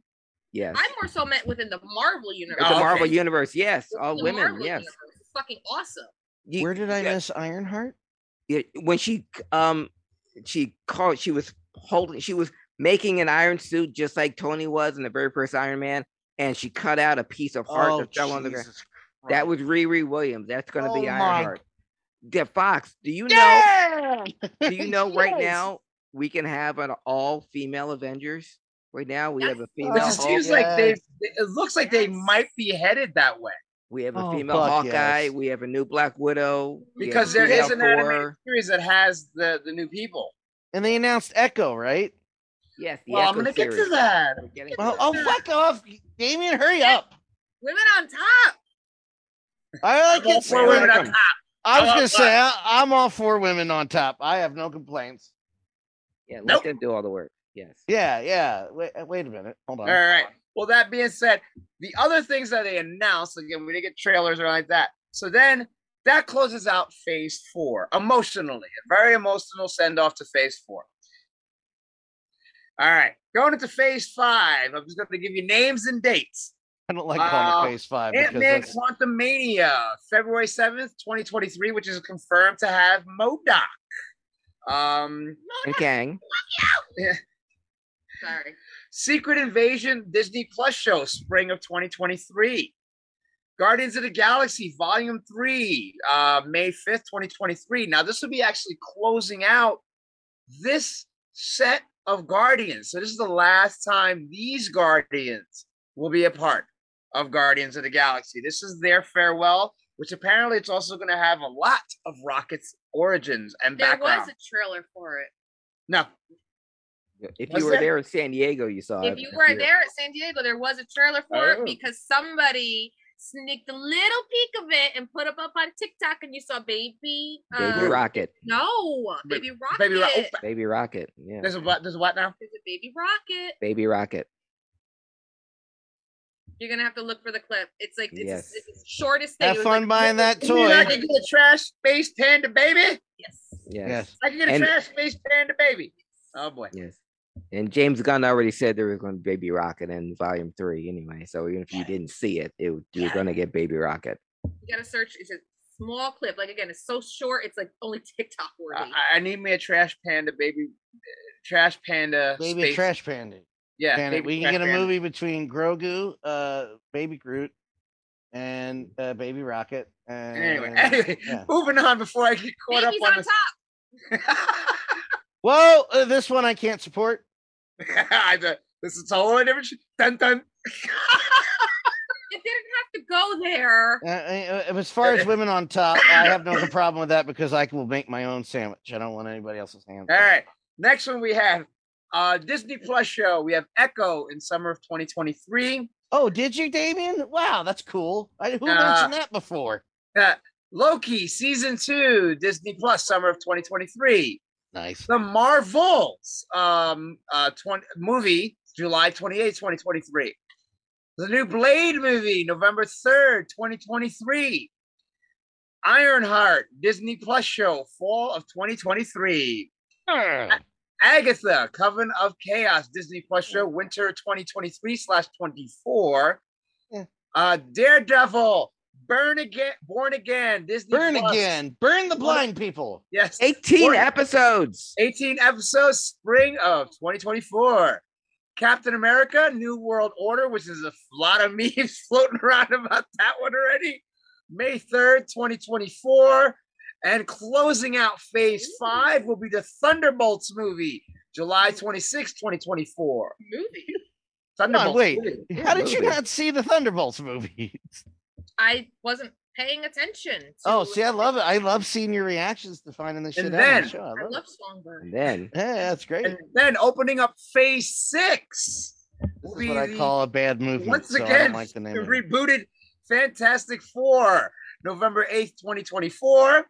Avengers, the Kang Dynasty, May 2nd, 2025. And Avengers Secret Wars, November 7th, 2025. So that was almost everything. Almost everything. Marvel shut out. Go ahead, Dan. Throw a monkey in the wrench. How much money you putting down that Robert Downey Jr. may or may not make an appearance somewhere in the Oh, he's done that. well, if Oh fuck, Greg. They're true to the Ironheart origin story, when Riri Williams makes her own armor and has Stark tech, which is still floating around all over the Oh, Marvel all over. universe. Every now and then you see Okay. it pop up. Absolutely. when she puts together her Iron Man uh, suit with Stark Tech, she is greeted by a virtual Tony Stark. Failsafe That for anyone who wore his armor, who who perfect anyone who could perfect his armor, they would get a a message from him. So you're the new Iron Man, huh? So she's going to be guided in the comic books. Riri is guided by Tony virtual Stark's- uh, uh, Tony Stark. a Tony Stark AI. You know how in the Marvel universe, how his father's butler was Jarvis, and he managed to make an AI version of Jarvis. Tony did. Well, wouldn't Tony do the same thing for someone else, making Hmm. himself an AI for someone else who could wear the the uniform? Yes, Fox. So what you're saying is I have to make my own armor in order to have my own virtual Tony Stark. Yes, that's exactly what I'm saying. Sorry, Damien. I could do that. Mm. Okay. I have foil and Damien, I apologize. the meat Uh, tenderizer hammer. Red I can do that. I can do that. you are you are being replaced by tinfoil, Damien. Sorry, but I got like two rolls of aluminum foil. I got the meat tenderizer hammer thing. Because apparently We got fire. thick. We can make sparks happen. We can get this going. I got So- lighters. But to, to answer your question, uh, ten minutes five ten minutes ago, yes, there is a possibility that we could see Robert Downey Jr. in some way, shape, or form back. But I'm not holding my breath. I I just want to let you all know that uh, in the guise of asking everybody what money they were putting down, was she just pokes an answer out of the comic book guru himself, Craig Lagans. I know how to get answers out of him without getting spoilers, and that's to pose the question. So thank you, Craig Lagans, for making my night. Because I too would like a virtual Robert Downey Jr. and probably for the same reasons that Foxy was. Yes. And and like um Paul Bettany will tell Robert Downey Jr., you can get a lot of money from just doing voiceover because this is where you're mistaken. She doesn't like Robert Downey Jr. Oh, Tony Stark. Yeah, Got it. She Okay, Tony fine. Stark. I want a virtual Tony. Stark for the same Fox, reasons. It's Fox, like it's the Jeffrey Dean Morgan thing. It's not Jeffrey Dean, Dean Morgan. Morgan. no, it is a little bit. Oh, now it's Okay. Yeah. But Fox, it's you need me. This is the Yeah. comedian. That's I, I understand. You need to meet my best one of my best friends, Stacy. I met her the same year I met Dan. She loves Steve Rogers. So I would send her all Chris Evans stuff. She'd send it back. I don't care. Because she doesn't give a crap about Chris Evans. She Mhm, loves Steve Rogers. mhm. yeah. Not even Well- Captain America. Like when I send her her Captain America, uh, it's Steve Rogers. That's who she loves. So I get it. I I I Mhm. we've we've met. I've met Yeah. your Yeah. so I don't I- like the actor per se. no. The actor playing that character. Yes. Yes. It's like it's the house thing. Also, Yeah. It's what when she heard the you know the actor that plays House speaks. she goes, "No, no, no, no. I, Yeah. I want House." You, Lori? Nah. House MD. Yes. Did I How tell you about dare my you? did I tell you about the coworker I had uh, when I first started at, at, at GlaxoSmithKline? She wanted to marry Jim from the office. I think, oh no, John Krasinski. And she goes, No, Jim. Oh. Gotcha. Exactly. All Oh, excuse me. All right. So now, as I've said, this is not going to take very long, and I know we ran a little long, so this is not going to take very long. Then over on the other end of Comic Con, we got the other big heavyweight in the corner, DCU. Who? Uh, no updates on any of the other projects that included The Flash, which everybody's like, what the hell's going on with that now? Aquaman 2, because, well, we don't know we're doing that now because of the whole Amber Heard thing. We might be cutting her out of the freaking movie and replacing her with a seahorse. Uh, Better actor. I'm not joking. oh, It wasn't a joke. really? I, I think they said a dolphin. I'm not coach. I think they said they were going to replace her with a dolphin. I'm not Okay. sure. Or they were going to get Nicole Kidman, give Nicole Kidman more scenes. Point is, is they're looking to possibly trade. But the first word they did use was dolphin. Not kidding. But the the thing is, with just to jump in here, Dan, with Aquaman 2 and The Flash, both movies are done. So there and what was curious about this past weekend was they didn't uh acknowledge the super speedy or the underwater elephant in the room because neither one of those movies they have not moved the release date. They haven't done any re- haven't announced any re-edits or reshoots. So right now those movies are untouched. So uh, DC didn't do themselves any favors by not acknowledging them or not saying anything. Um, the only thing they did do is release a trailer of Shazam: Which Fury I'm, of the Gods. yeah, I'm, I'm getting definitely getting there. Hit it. Uh, but other other projects that people were looking forward to that there's supposed to be stuff. Batgirl. There was nothing on Batgirl. Thanks, which Chelsea. again, that's something that's been uh, Wonder Woman three, which is also something that was supposed to have something going on, or Static Shock, which was another one. Now, um, we did get uh, Meet the Batwheels uh trailer, which is the Batwheels cartoon and everything, which again looks fun. Uh, there are yeah, Bat Wheels. It looks fun. You know, think Cars meets um, DC Super Friends, the bulky versions. It looks fun. It looks fun. I, I might enjoy it with my kids. It does look fun because the superheroes do make the appearances and the villains make appearances, even though the vehicles are the stars.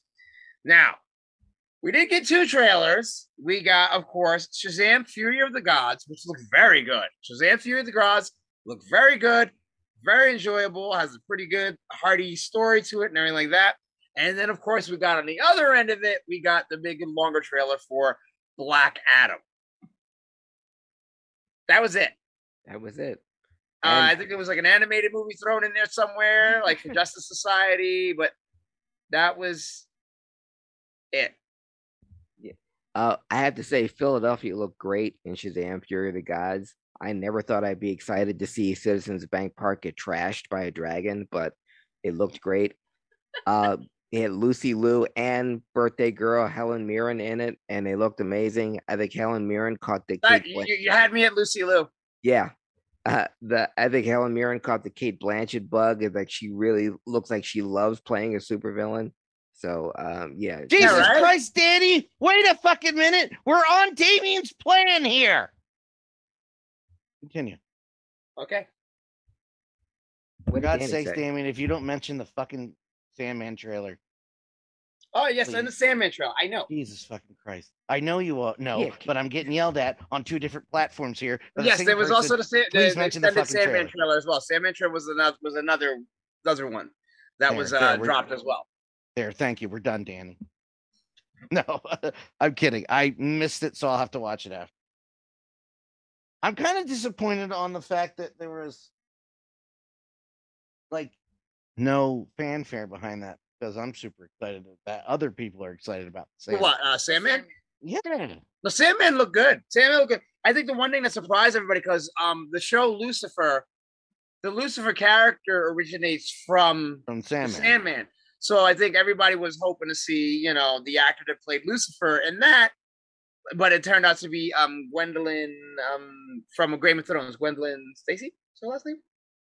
I don't know her last name. Uh, What? Did Deanna you Tartt. just did you just name her Gwen Stacy? no, Gwendolyn. Gwendolyn. I know, but you just said I Gwen said Gwendolyn Stacy. Whatever. That's Point not they- her. Her But, but yeah, they, they they changed, you know, the the they changed the person playing Lucifer, you know, into a woman. Uh, for and but then again, Lucifer could do whatever, you know. Yeah, but if it's who. I think you're talking about, I'm down. yeah, it was Brianna Tarth from Game of Thrones, the big blonde one. Is that uh, Captain Phasma, correct? Yes, Gwendoline Christie, by the way. Gwendoline Christie. off. Sorry, You yeah. were off. You were off by one syllable. That's but Gwen, Gwendoline Christie is the one playing Lucifer, uh, as I- opposed to that was the one thing I caught. People weren't necessarily disappointed. They were just like, oh, we were hoping for the other guy that did Lucifer in the other DC show. Well, and it's also Sandman is a is a cult favorite, as opposed to like say for example a Flash. Not saying it's not good. I've read like two of the graphic novels and I was really confused. Uh, it, Neil it Gaiman. I have the rest of them, but I would have to start from the very beginning again. But again, it's more of a oh, it's more of a cult favorite. So there was fanfare, but again, it's not something that's as you know world renowned as yo. other DC franchises. Yeah. Fir- first of all, um, she looks fucking great from the shot for the trailer. Number one. Number two. I I would watch Gwen, Gwendoline Christie read a phone book. Mm. I don't care. That's all. Moving on. But yes, but um, that was that was pretty much DC's helping. Hold on, was- Craig had a follow up. Wait. I was going to say, and yes, and Dan's making it very clear it's Gwendoline Christie, not Brianna Tark. It's Blindy, Yeah, Gwendoline Gwendoline Christie. Christie. God damn it. Yeah. I was Uh, stuck. listen, I like tall, pale girls. But uh, yeah, so DC really uh left everybody like, Well, I mean, not, not not really. They said they weren't coming with nothing. We discussed it last month when DC said, "Yeah, we're we're not coming with anything." we're here. But they they did bring out now. Dwayne Johnson was there. I think that was the That was the- Keanu the- Reeves Yeah, out of nowhere. yeah, even though he was on the DC side, but that was um the really the best thing they could do because of the, the names I heard bandied about as to who would be there that could possibly help DC out were Henry Cavill and uh Nope. and and Michael Keaton, and neither one of them Nope. Showed up, which you know with through no and you through no fault of their own because I'm sure they were other they were busy doing other things and Yeah, Um, staying at home away from that. I had no idea. but if that were We were playing video games or, Yeah. or, or, or the other stuff he likes to play. but if Warner Brothers, DC, or whoever was serious about ha- having Henry Cavill involved in anything, because I thought I for one thought that he would have a cameo in Black Adam, or at least in um in Shazam. Yeah. uh, the fact that neither he has neither one, and there's not even any scripts being written for the most famous superhero of all time, while we're smack dab in the middle of the biggest boon of superhero movies ever in the history of recorded time in cinema. But there's no Superman movies anywhere on the horizon, which absolutely sucks. And this is coming from a guy who doesn't give a shit about Superman No. until Henry Cavill. The fact that they haven't gotten that, I completely confused. Completely confused. Warner Brothers, uh, sell that to someone else, please. But like my, my best friend's wife loves Superman all her life, loves the character Superman. And for her, Henry Cavill is like it. Like he's her Superman. Of course. And this, this is someone that grew up loving Superman. And she's like, yes. That's her Superman. Like he he paid tickets for her to meet him at a con. Okay. Like, Yeah. yeah, that that's her Superman. And even she's like, I'm a Superman. And he's wasting away doing nothing. And Well, he- I mean, he's doing The Witcher. He's- He's not wasting away to nothing. But he but he's someone who said who said he wanted to be like Hugh Jackman. Yeah. I'll play Superman for the next 10 years. I, I, like love the Hugh part. Jackman. And he's No the guy who wants to play Superman and you can't even get anything. Meanwhile, we Warner- got 12 years out of Chris Evans and Robert Downey Jr. and they said, you know, we're done. Yeah, Warner Brothers, we're Go good. fuck you. We're good. fuck and, yourself, and, Warner uh, Brothers. What's his face is wrapping up Thor. It looks like, like Yeah. you know, hmm Hemsworth. Hemsworth's wrapping up his his time with Thor. The Guardians are wrapping up their run. Yeah, time for some new blood. Yeah, I'm looking forward to next year, uh, next fall, when the um, the controversy starts with Captain America: New World Order, because I'm already just on my Comic Book Gurus podcast Facebook page alone. When I put up the graphic of Captain America: New World Order, and the amount of people, I don't know if I'm going to watch that because you know, Oh would- my I only had- God. I know one Captain America, and like this isn't. I don't know if anyone's gonna go see this because Let's just we all say you know- ha- just I say haven't read you comic books, and I know where that went. yeah, just say you hate black people, you crackers. Listen, I have banned six people off your page in the you. last week. Uh, and every one of them, you know, you know who I'm talking about. And the auto, auto uh, by name, I'll call you out for the first one. Jesus Christ, dude. And I know I look pale, but Jesus Christ, you're transparent. Calm the fuck down. You, uh, uh, and I know we're living in the world of the justice justice warrior and speaking for other people. This was so blatant. this is so blatant. It was very much. I only know one Captain America, and he's white. And the thing is, I'm trying to get the other side. I understand you only see one guy in that role, and like if there was, but I have to. It, yeah, you. We have our Captain America. and I want to see him, or like just like you have your Batman, or you have your favorite Superman, or your favorite Joker. I get it, but he's not playing Steve Rogers. He's not even changing his costume. He's a foul. He's Sam Wilson, but now he's Captain America. Wait, hold on. Something just occurred to me, Craig. Yeah, yeah. even if you didn't read the comic books and even if you didn't read Hollywood Hogan doesn't need to make a cameo anywhere near a Captain America movie that's acted with a African American Danny. That and and please list the ways why that won't happen. Um Sorry, she said Kevin Nash and Hollywood Hogan need to make a cameo. Mm, No, No, they, no, they don't. n- n- n- not Hogan. Not that's that's not. No. Mm-mm. Um, even if you didn't read the comics, and even if you didn't watch Falcon and the Winter Soldier, I don't know about you guys, but I saw the numbers that Endgame made. A lot of people saw that. Did you not understand the scene that happened when Steve Rogers gave? Gave the, shield to the Falcon. Nobody picked up on that. Yeah. You think he was just giving him a souvenir to hang on the wall? A mantelpiece, yeah. A Yeah. mantelpiece? That's it? Oh, he was giving him the mantle, all right. Yeah, yeah, yeah, yeah. It was a man. Thank you, uh, nerd herders. Just, you know, I'm just curious. Was it the, was it a, was the scene written too poorly for you? It, it also got me. It's like no one had any. Anthony Mackie's been in six movies and a TV series, so no one has any problem seeing him on stage, ha- seeing him on screen, seeing him in the movies. So why would anyone not go see a film starring him? just so stupid. It's so. s- It's just the current. But again, we can- we- Yeah.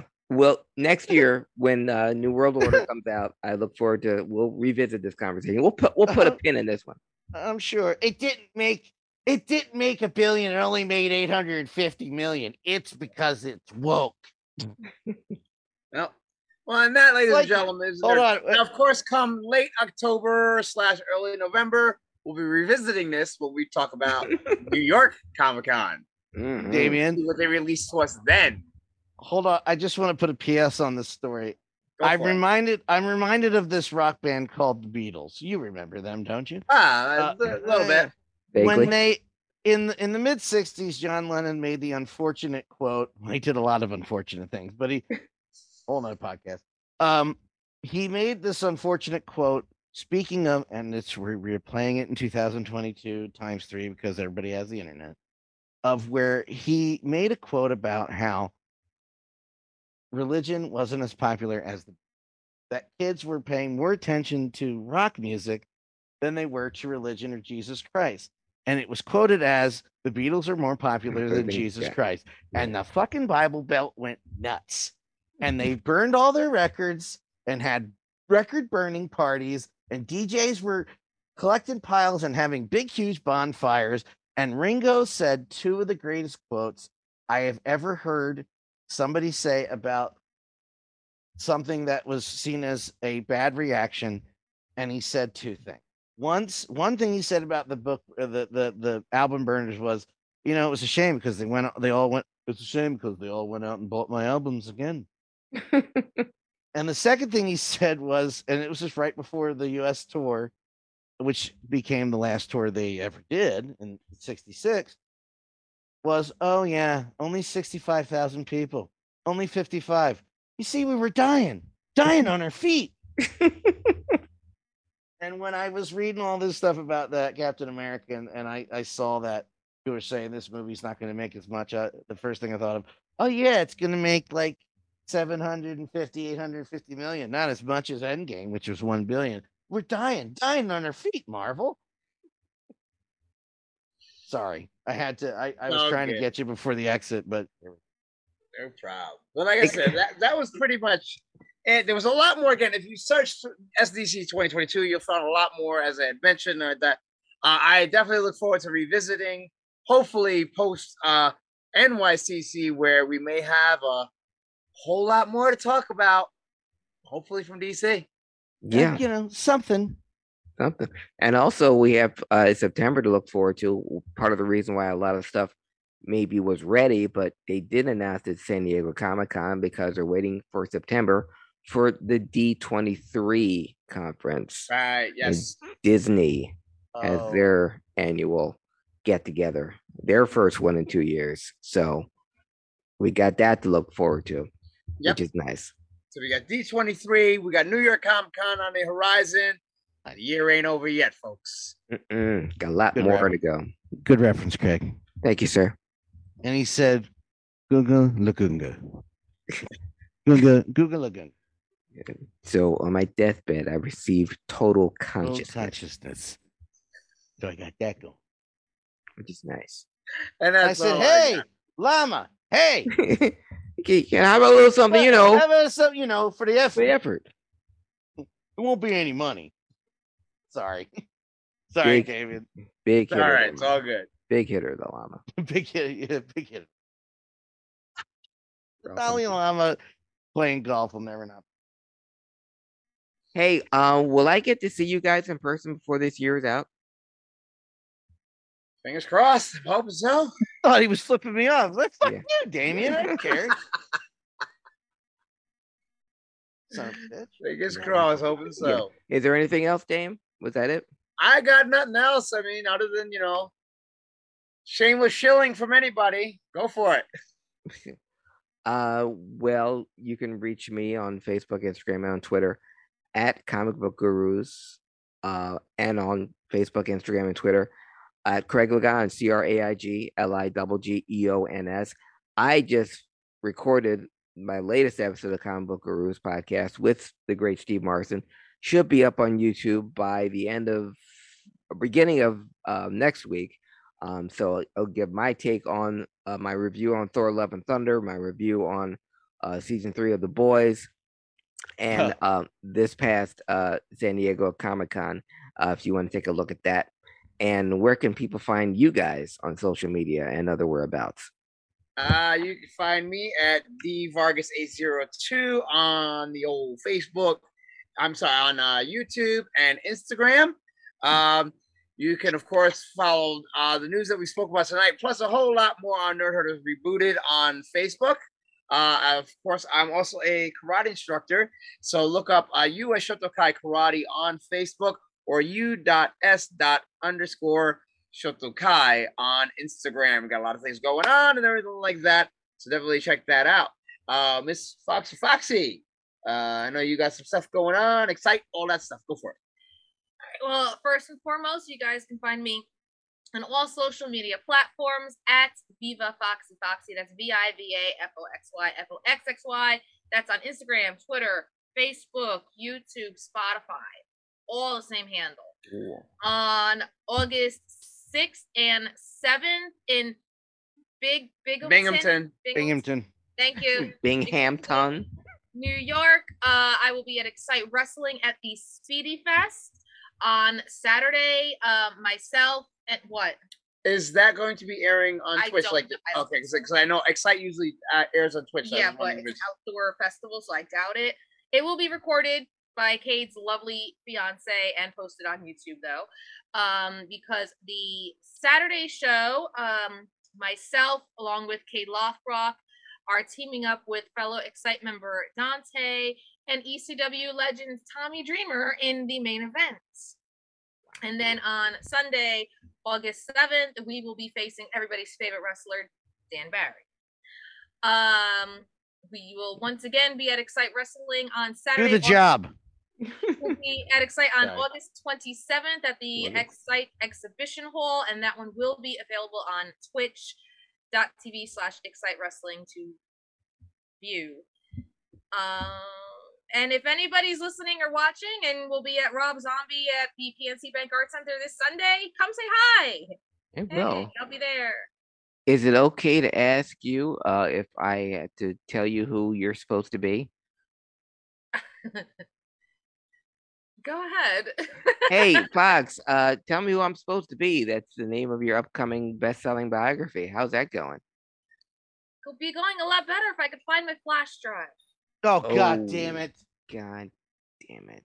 Yeah, we've she's been on the hunt for a flashback. Yeah. Uh Well, I'm this time I didn't take it. I'm not completely in the woods because I have everything slightly backed up on Google Documents. Uh, and I have a hard copy at home of the edits. Define slightly. You said What? you have slightly De- define slightly back. backed up. Uh, slightly backed up is uh right now. I half of the final draft is still in there. Okay. And since I have the hard copy, I can go back and forth between finishing the editing. Uh, in my flash drive though was all the copies that I had, uh, my query letter, to the publisher all the deleted scenes that I had in the book that I purposely took out for like separate things. Anything that I had on Patreon was on that flash drive. So all the videos that I made, all the the, the soundtrack listings, which I started to I had to redo the soundtracks as I'm going along in the final draft. She's been stressed about that for the last few weeks. Yeah, I didn't mean to bring that up. I was It's just almost No, as if writing a book is hard. All right, Mm. it's fine. I bet someone's missing the days of just a kick no, of just a clickety clack typewriter. I do. I truly do. I mean, thank God I have Google Docs. It's just Yeah. it's making it a little bit longer, and I'm not even gonna lie. I'm absolutely devastated that everything else I did in advance is gone. And again, I had deleted. I because the original was a lot longer than what it's becoming to be. So there's parts where I was like, this is irrelevant to the story, but it's still a fun story, so I'm gonna keep it to the side. That's gone. I might have to do a desk dismantle for her this weekend to It's see not, if honey. It was. I think it was gone before we started renovating. yeah, honey. Yeah, I think it was gone well before that. That's the key one, right? The one that looks like a key. The Fox one. The Fox one. The, the little. I had a cute little Fox flash drive to remind myself that that was all my Foxy stuff. Yeah, pictures too. All my Foxy pictures. Awesome. Yeah. That's what the fox says. Well, um, I'm still going to buy it whenever it comes out, She, and she's, she's, she's, she's click clacking at it. She's just. I know. Right now we're on Peter Gabriel time, so Yeah, 20 years. this is like the the Guns N' Roses Chinese democracy time, but Uh, still, that was Peter Gabriel's was still longer than those motherfuckers. whenever whenever it comes up, I'll be there. And I didn't, you know, the the six the six thousand thirty four cents I gave you every single month out of my life was is well worth it, and I will keep doing it. So I'm very proud of you, no matter what.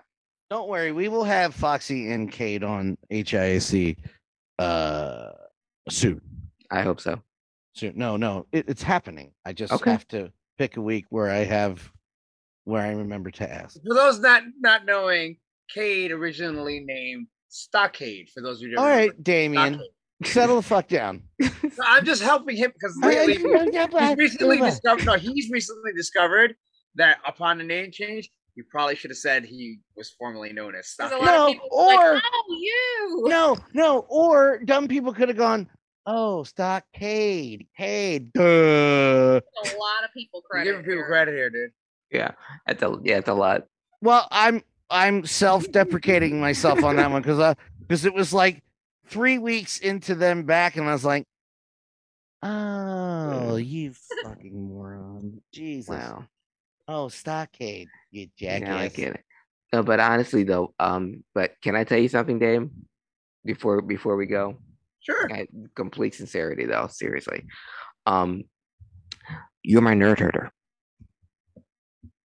You're my nerd herder too. Dan, I just work here.